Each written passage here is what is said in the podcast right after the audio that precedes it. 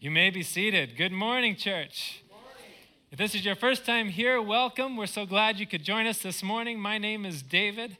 Um, our co pastor here, Ruben, um, will be teaching in the next uh, service in Spanish. Uh, we are a church with two pastors because we're a church with two languages.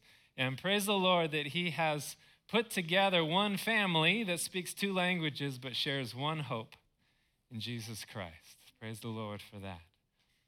Well, this morning we're continuing what's been a journey through the, the book of Philippians. It's a letter that Paul wrote from prison in Rome uh, to the church in Philippi. And we really are, are reaching at this point, as we enter chapter four, um, what is kind of the pinnacle of what Paul has been building to. I believe this is really finally getting into the primary purpose that Paul had in writing this letter to address an issue of disunity that was there in, in the church that he had heard of and he knew of. And, and as we just look at the whole picture of this letter, we see Paul and his love and care and concern for the people in Philippi. And he can't be near them to care for them. And so we see that just in multiple times in how he speaks of longing to be with them, knowing that, that there's really two faces that, that are, are um, attacking or, or struggle, that they, that they struggle with as a church. One from the outside that he's already addressed in chapter 3, um, that there are those that, that would lead them astray from the truth of what they have in Jesus Christ. Um, and he encouraged them to, to uh, rejoice in the Lord, that that was safe for them. And, and um, he was dealing with that, but I think more the primary issue that, that he wants to address with them is, is more of a conflict on the inside. And, and as I was considering just everything that, that is in the book of Philippians, thinking about really in our own lives, in our own families, and in our churches, um, in our church, capital C church, of, of all of the believers that make up Kyle in Austin, the believers that are in the world together. These two faces of conflict are, are there for us as well. We have influences from the outside, and, and I feel it especially as I have kids that are starting to grow up and to be uh, getting into high school. And, and I think of the, the influences on them, and I can share some of Paul's concern that no, I, I want you to be grounded and rooted in the Lord and, and, and to be able to see clearly what is true and what is right in the face of so many influences that want to draw you away from that. But even in our own families, also, we have conflict. Uh, we have uh, differences of opinions on things. Um, you know, we've never had that in our marriage, I'm sure. No, it, it's in every relationship, we find these times where, where we have conflict and, and we have to resolve that conflict. And certainly within the church, that's a reality that we need to, to have the wisdom of God and how we deal with conflict. It's a reality in the larger church as we consider our other uh, family believers that are within this, this community of Kyle.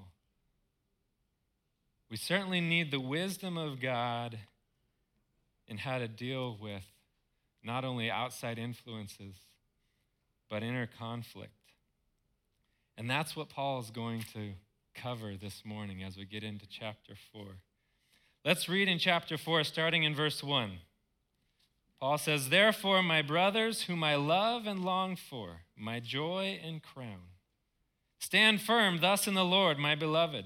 I entreat Euodia and I entreat Syntyche to agree in the Lord. Yes, I ask you also, true companion, help these women who have labored side by side with me in the gospel, together with Clement and the rest of my fellow workers, whose names are in the book of life.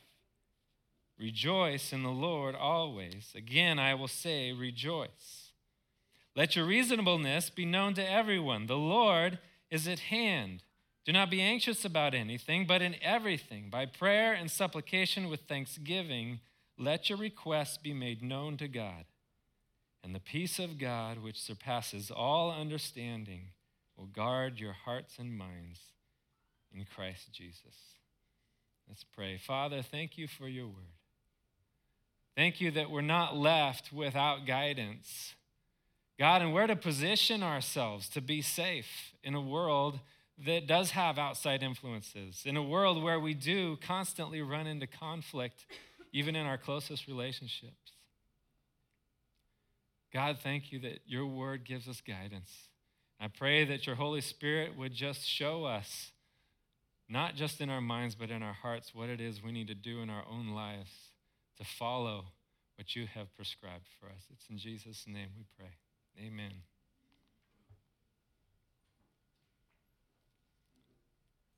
So in Philippians 4 1, he says, Therefore.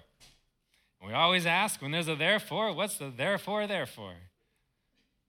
It's pointing back to what has come before. And I believe this therefore is going all the way back to the beginning. Everything that he has been building to in this letter is now here. This is a focal point of what he wants us to get out of this letter, what he wanted them to get out of the letter, and certainly for us as well. So, what, is, what have we seen from Paul? We've seen from Paul his love, obvious love for the Philippians, his concern for their welfare. Um, and, and over and over again, uh, uh, being reaffirming and, and, and, uh, and, and telling them this is who you are in Christ and putting within them an expectation of hope. You, you can see also his concern for their love for each other.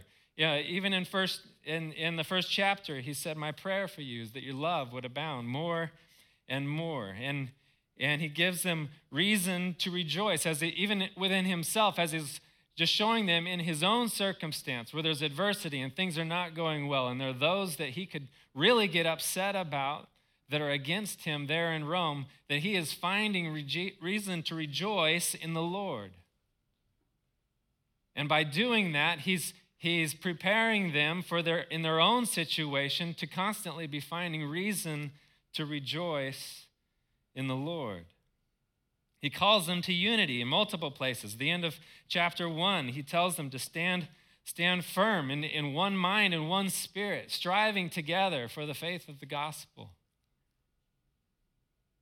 In chapter two, we saw, as he said, complete my joy by being of one mind, having the same love, in full accord, one mind. And, and in that context and to that, uh, and to that purpose, he calls them to, uh, to humility and to self sacrifice. And then he directs their attention to the example in Christ of perfect humility and self sacrifice. And then he directs his attention to Timothy and Epaphroditus as further examples of what he's talking about they need to have in their own lives. And then we saw in chapter 3, just as he's always bringing them back again, focus on the Lord, rejoicing in the Lord. And he says, You know, I, I, keep saying this, rejoice in the Lord, but, but it's no problem for me to keep saying it, and it is safe for you. And, and in chapter 3, uh, he addresses the, these outside influences and he directs them again to a focus on the Lord and, and joy in the Lord. And then he goes into his, his own life example of saying, look, all of these things that these influences would say, this is where you're going to find your joy. No, I have that and more in my own life, and I consider that nothing compared to what I have in Christ. And he directs them to Christ as a source of rejoicing, as a source of joy, as a source of hope. He says, Don't put your hope in these things that are here. Your citizenship isn't here. That's finally what he's saying at the end of chapter 3. Your citizenship isn't here. Your citizenship is in heaven. That don't put your hope in this body that we have here now and, and somehow making it righteous and, and, and building up a righteousness of my own. My righteousness is in Christ, and my hope is in a body that's going to be a new body that's going to be transformed someday to be like Jesus' body. And so that's the context, the therefore, that now he's bringing into this verse. And in verse 1, he's going to give them specific instruction. With that instruction, even, he's, he's surrounding and wrapping up in his affection for them. He's packaging it It's a pill that's sugar coated as much as he can sugar coat it. This is what I want you to do, Philippians. And know that as I'm telling you to do this as a command, it's with love and my concern for you. So he says, Therefore, my brothers, whom I love and long for, my joy and crown. Now, he had just at the end of chapter 3 been talking about how he's forgetting what lies behind and straining forward to what lies ahead. And he presses on towards the goal for the prize of the upward call of God in Christ Jesus. What is he saying here? He's saying, You Philippians, who are my prize and joy. And, and the sense of crown there is not like a crown on your head. It's like an athlete who would be given this award and a wreath around their neck. You Philippians are that joy and prize of the upward calling of Christ that, that I have realized here on this earth. You Philippians, and then his command stand firm thus in the Lord. And in case they didn't get his love for them, my beloved. stand firm thus in the Lord. The word thus is now saying, you know, this command to stand firm in the Lord, I'm going to tell you how to do it now in everything that follows.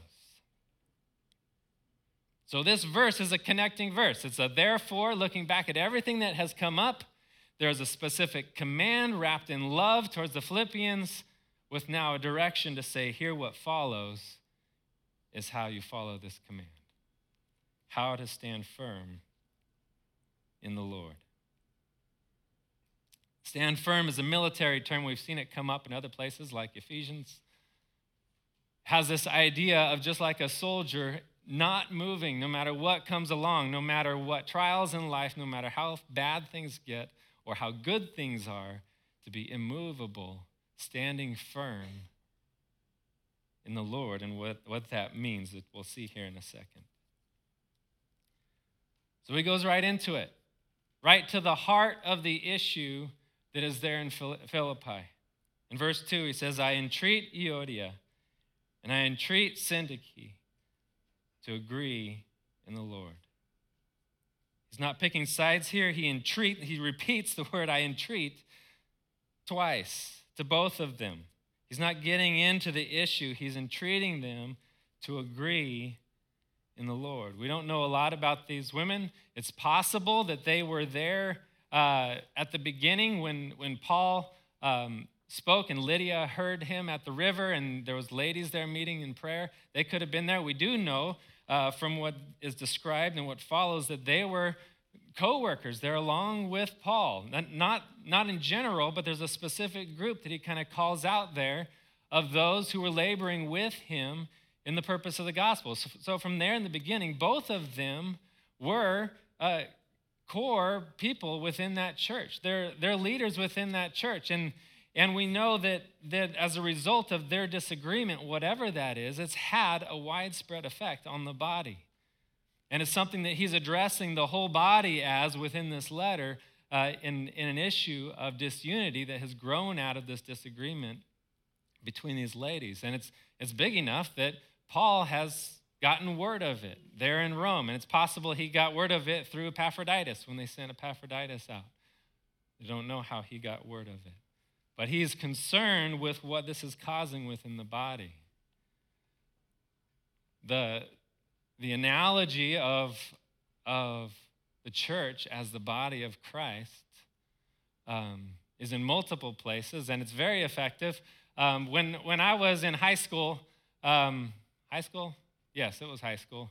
Uh, at church, after church, went out with friends, um, actually between services, I think it was at the time and we played Three Flies Up. I don't know if that's a thing in Texas. Um, in California, Three Flies Up is basically whoever's throwing the ball, you throw the ball, and once you've caught it three times and everyone's scrambling to catch it, whoever catches it three times gets to be the person who throws the ball. You just go around and around. And so you're there with a whole group of kids trying to be the one to catch the ball that someone tossed way up in the air.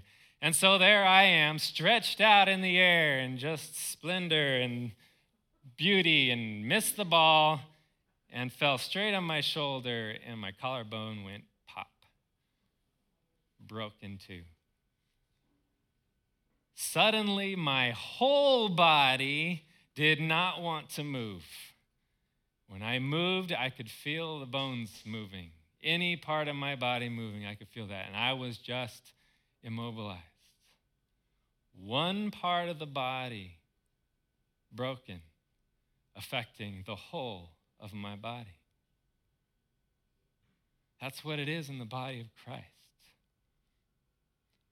And we feel that. And praise the Lord that we feel each other's pain. In, in 1 Corinthians 12, it speaks to that. It says, it says when, when one, why am I not remembering how it says it?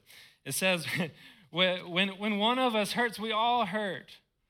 When one of us is honored, we all rejoice together. It's it doesn't matter which part of the body. Every single part of the body is essential. If you've ever had your pinky toe hurt, you know every part of the body is essential. You think that, oh, why do I even have a pinky toe? But then it's hurt and your whole body hurts. And there's no pain quite as hard as brokenness within the body. And so these two ladies have disagreement and there's conflict, and that has now grown to affect the whole body.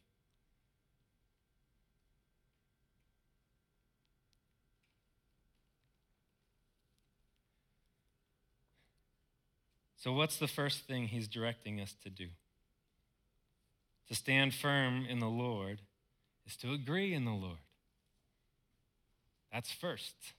And really, everything that follows helps in that respect. How do, how do we find agreement in the Lord? That word agree, uh, we've seen that before. We don't really know that because in the Greek we've seen it before.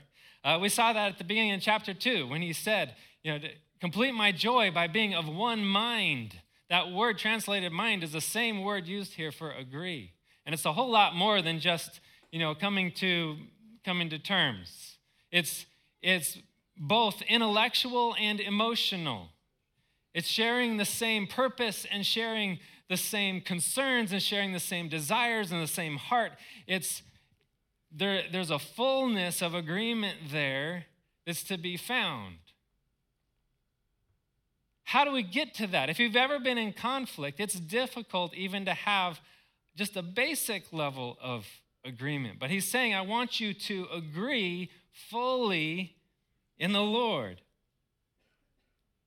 How do we do that? If you could show the first difference slide.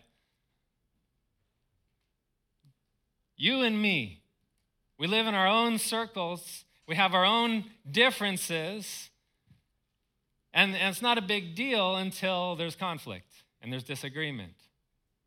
And now we have what can often seem like irreconcilable differences. Your, what, what makes you up, what's important to you, your life experiences, your personality, how God has made you is completely different than me.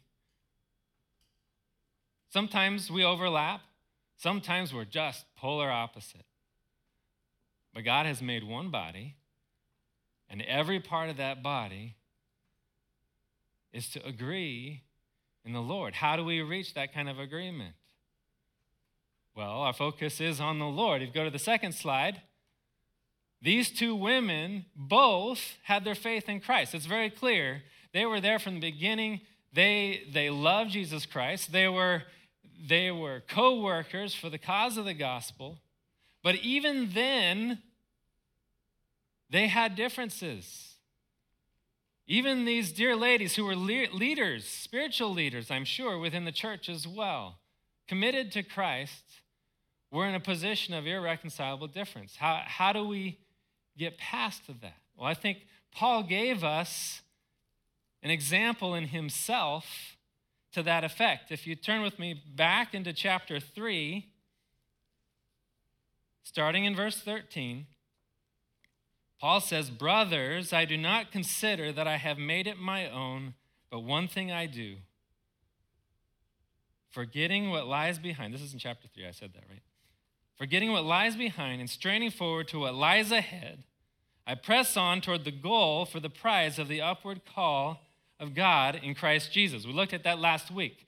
Everything, my, my successes, my hurts, my pains, everything that, that is from the past guilt, shame, pride, righteousness, everything that I have made on my own, forgetting what lies behind and pressing on to what I have in Christ Jesus. And then what does he say? In verse 15, let those of us who are mature think this way. That word for think is the same word that's used to agree. It's the same word translated to have the same mind. It's, it's maturity. If we go to the third slide now, we're leaving behind who we are. Uh, go to the one you had before with the me and the you up there. There we go. You and me leaving behind everything that is our irreconcilable differences. And before us, pressing on to everything that we have in Christ. And if that is our mindset, we're not changing our differences down here. If, if being in unity means that we need to shorten this gap, that the, how you're made and how I'm made, those have to change, that you need to change to become like me, that's never going to happen. If we have unity only because we hang out with people who think and act the same way that we do, that's a false sense of unity. It's not the unity that we have in Christ. The unity that we have in Christ is unity because the value of what we have in Christ is so much greater than anything that we have in our life that that becomes the, the focal point and source of our purpose of our goals of our emotion of what we desire and what we care for and when all of that is caught up in christ then you and me are in agreement with what is most important Do you see it? What he means, agree in the Lord. What follows in the next verse, I think, is helpful in accomplishing that. Because if you've been in that situation, you know how impossible it can feel to reach any kind of unity with someone you're in conflict with. He says in verse 3 Yes, I ask you also, true companion. This is a confusing bit here that a lot of people have said, Who's that true companion? I thought he was talking to the whole, the whole group, my, my beloved, my brothers and sisters in Christ, and suddenly now it's a singular, and you also, my true companion. Who is he talking about there? Um, I, th- I think the best, um, there's a lot of possibilities. I think the best one is that the Greek word there for companion is, is most likely actually a proper name. Um, and you'll see if you have the ESV, there's, there's a footnote there that another possible translation could be uh, loyal Syzygus, if I'm treating that Greek word as a, as a proper name. That's one thing. But, but that's not the point here. And you can get dissuaded, you can get you know, off in the weeds with, you know, what, what is he talking about there? What, what's important here is that he's calling for help from the body to have a third party who is loyal, who is true, to come alongside these ladies and to help them through that. We need the body when we have conflict to help us, especially if we can find someone who is that loyal follower of Christ who is outside of the conflict to come in and help us. So that's one thing that we have here. But then he also says, uh, help these women who have labored side by side with me in the gospel, together with Clement and the rest of my fellow workers whose names are in the book of life. What is he doing here? He's honoring them. Just because they right now are the source of conflict in the church, which he could come down real hard on them, he is in gentleness and love entreating them to find everything that they have in the Lord to agree on, to bring alongside a brother in Christ, to, to help them in that and lest anyone should think less of them than any other person in Christ, he's saying, Remember, these are my fellow workers in Christ. Their names are written in the Lamb's book of life. And that should be our attitude towards everyone, no matter what they're struggling with, what they're going through. You are no less a child of God, and we are no less together in need of a Savior. Our righteousness doesn't come from us. Our righteousness comes from Christ. And so if you're struggling and I'm in a better place, that just means I can come alongside and help you. It doesn't mean I'm any way better than you are. Important for us to realize in resolving conflict. All right. So we stand firm in the Lord by agreeing in the Lord.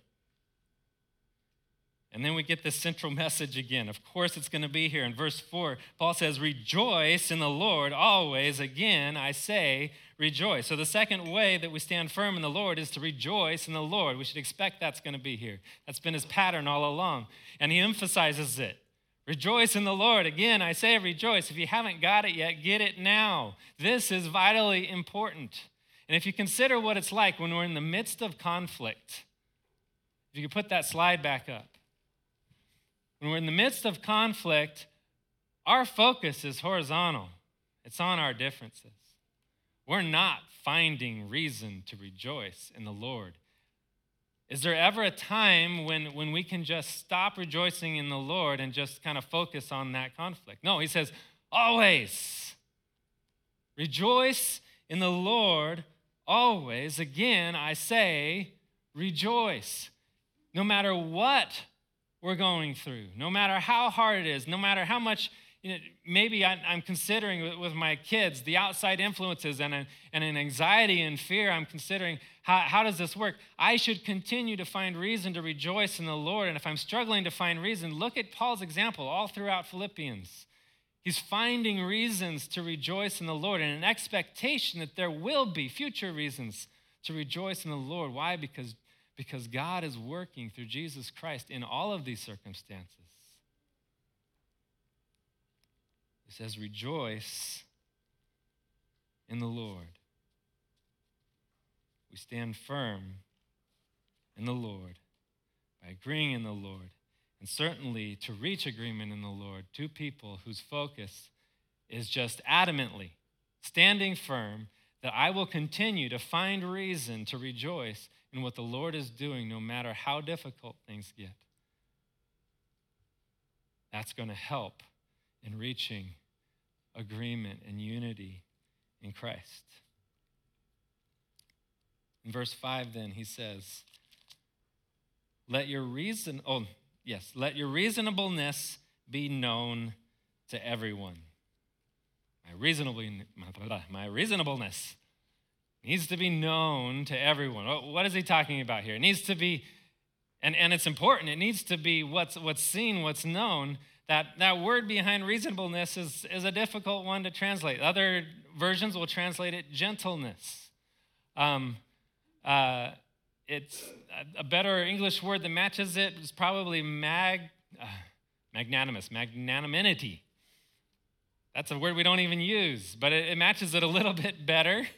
Um, it has this idea of humility and grace and mercy. Um, it, it's it, it, the opposite of harsh justice. So, as I see that person on the other side crossing a line and, and see the wrongs in their life, I want to hit them there because that takes the focus off of me. That's, that would be the opposite of this. We see this word show up other in other places. Um, it shows up in the book of James, chapter 3, when it's talking about wisdom. And it says, Wisdom is first pure, then peaceable, gentle, open to reason, full of mercy. The word for gentle there is this word that we're supposed to be displaying so well that it's, it's what people see. Um, Paul uses it also in 2 Corinthians. Turn with me to 2 Corinthians chapter 10. In verse 1.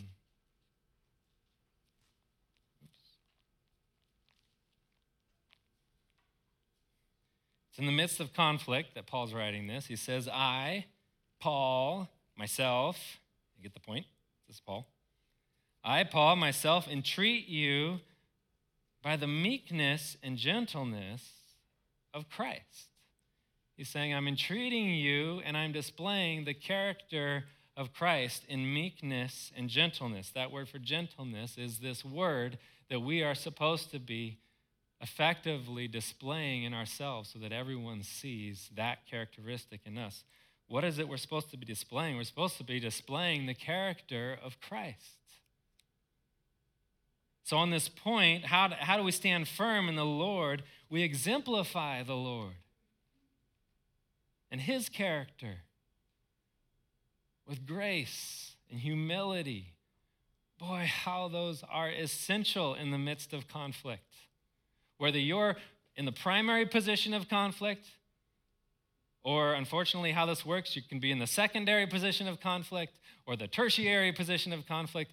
Everyone's affected, and each of us, no matter where we're at, needs to have this mindset that no, I'm going to operate in the grace of the Lord, the humility of the Lord. And as I see things that my brother or sister are not doing right,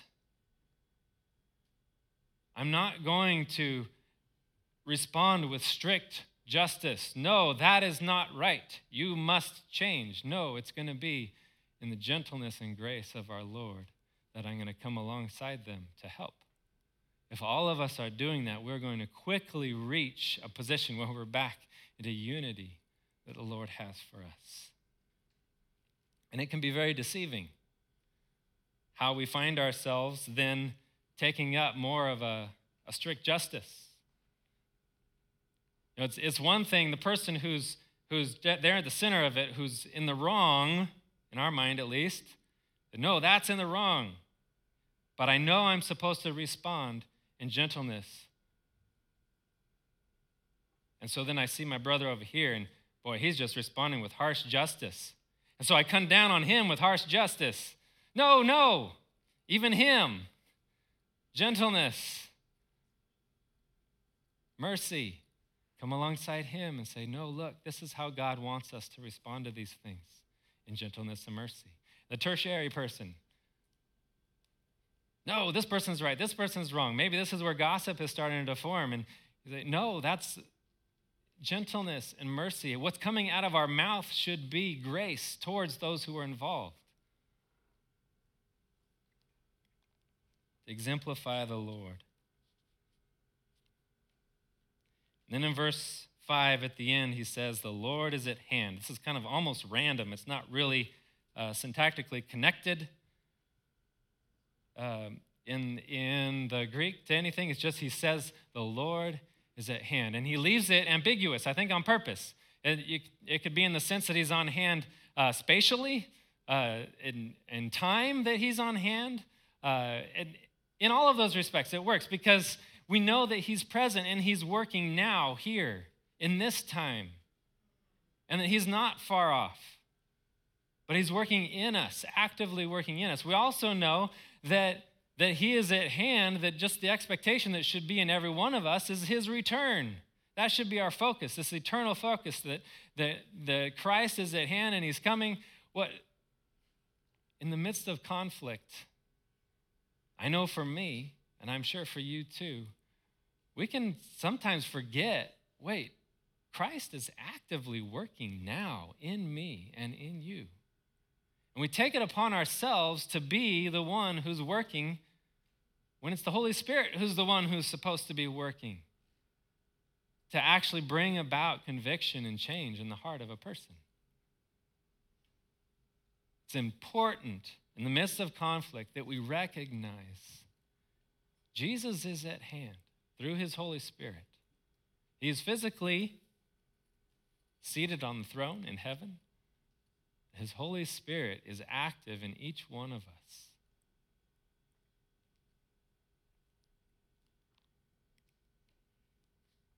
He's near. It makes it easier for us to rejoice in the Lord when we realize He is actively working and we can see the things that He's working in.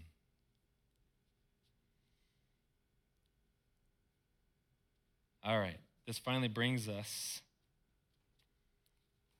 stand firm by agreeing in the Lord. Stand firm and agree in the Lord by rejoicing in the Lord, exemplifying the Lord, and finally, by surrendering all to the Lord.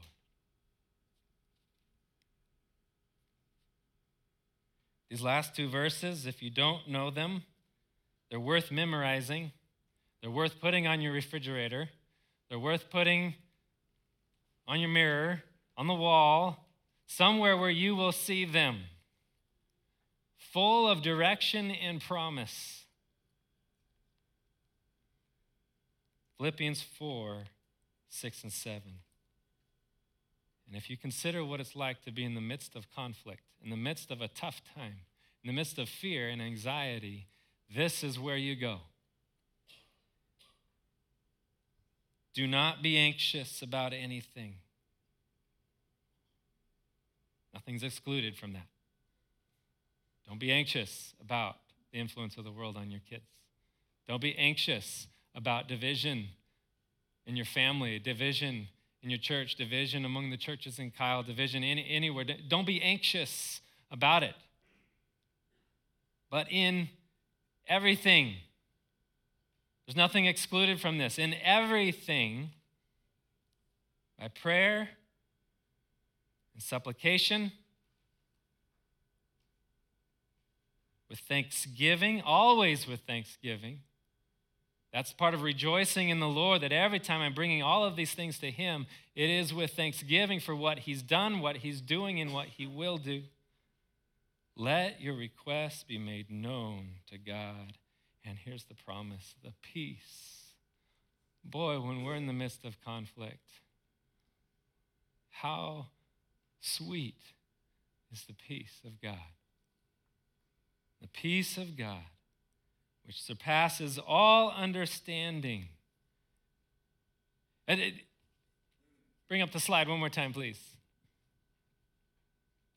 See, it doesn't make sense. It's irreconcilable differences that then God brings peace into, and it's, in, it's peace in His presence. We're bringing everything into His presence our conflict, our hurt, our differences, everything we're bringing into His presence in prayer and thanksgiving. And then there is peace that results that we can't understand how that happens because it is peace from God that surpasses all understanding.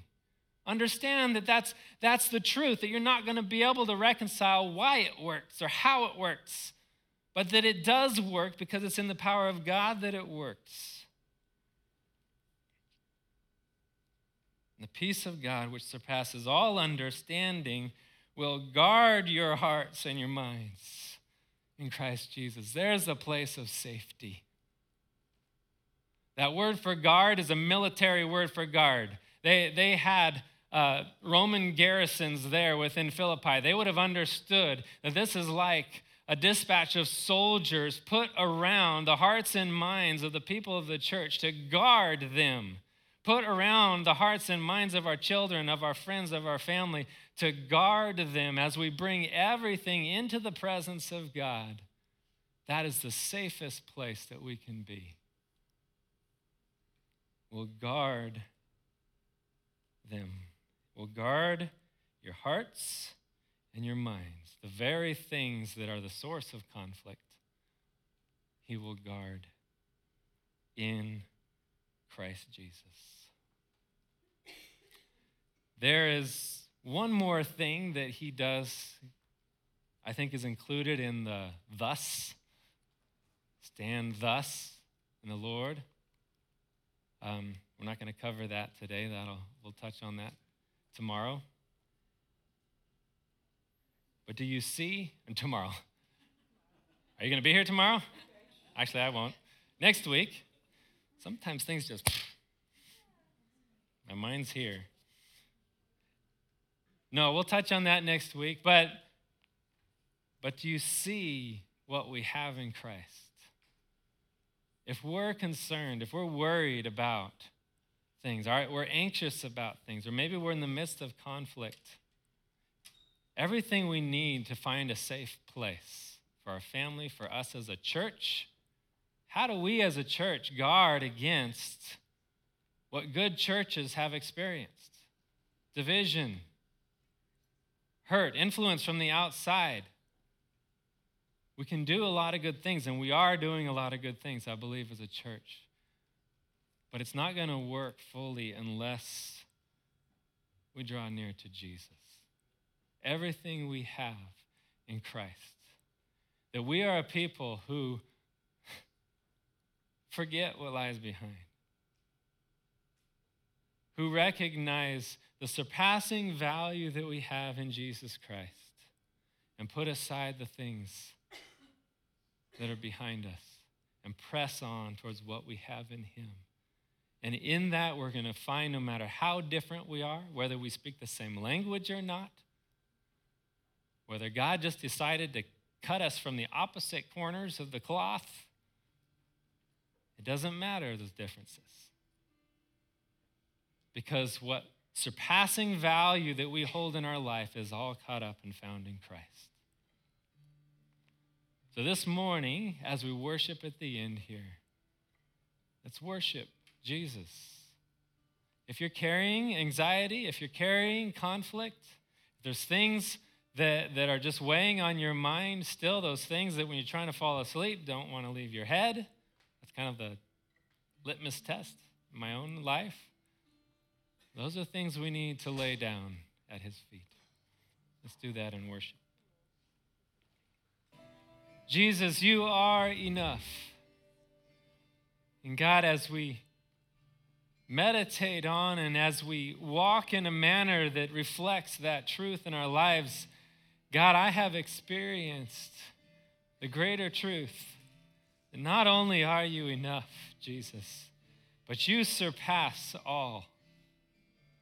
You are overwhelmingly great. So far past anything that I would consider in this life as satisfactory, God, you are satisfactory and more. God, open our eyes just to, to a piece of the glory of what we have in you so that so that in comparison these things that seem to creep into our lives that seem to be so important would suddenly just be made nothing god in your presence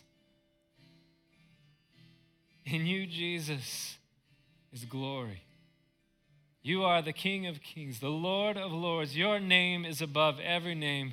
God, you are working intimately and personally in each of our lives. We get to live in your grace every day. Your mercies are new every morning. And God, we can bring every anxious thought, every fear to you, God, in prayer and lay it at your feet. And your peace, which surpasses all understanding, God will guard our hearts. What we have in you, God, is treasure. Thank you, Lord Jesus. We love you, Lord Jesus. And it's in your holy name we pray. Amen.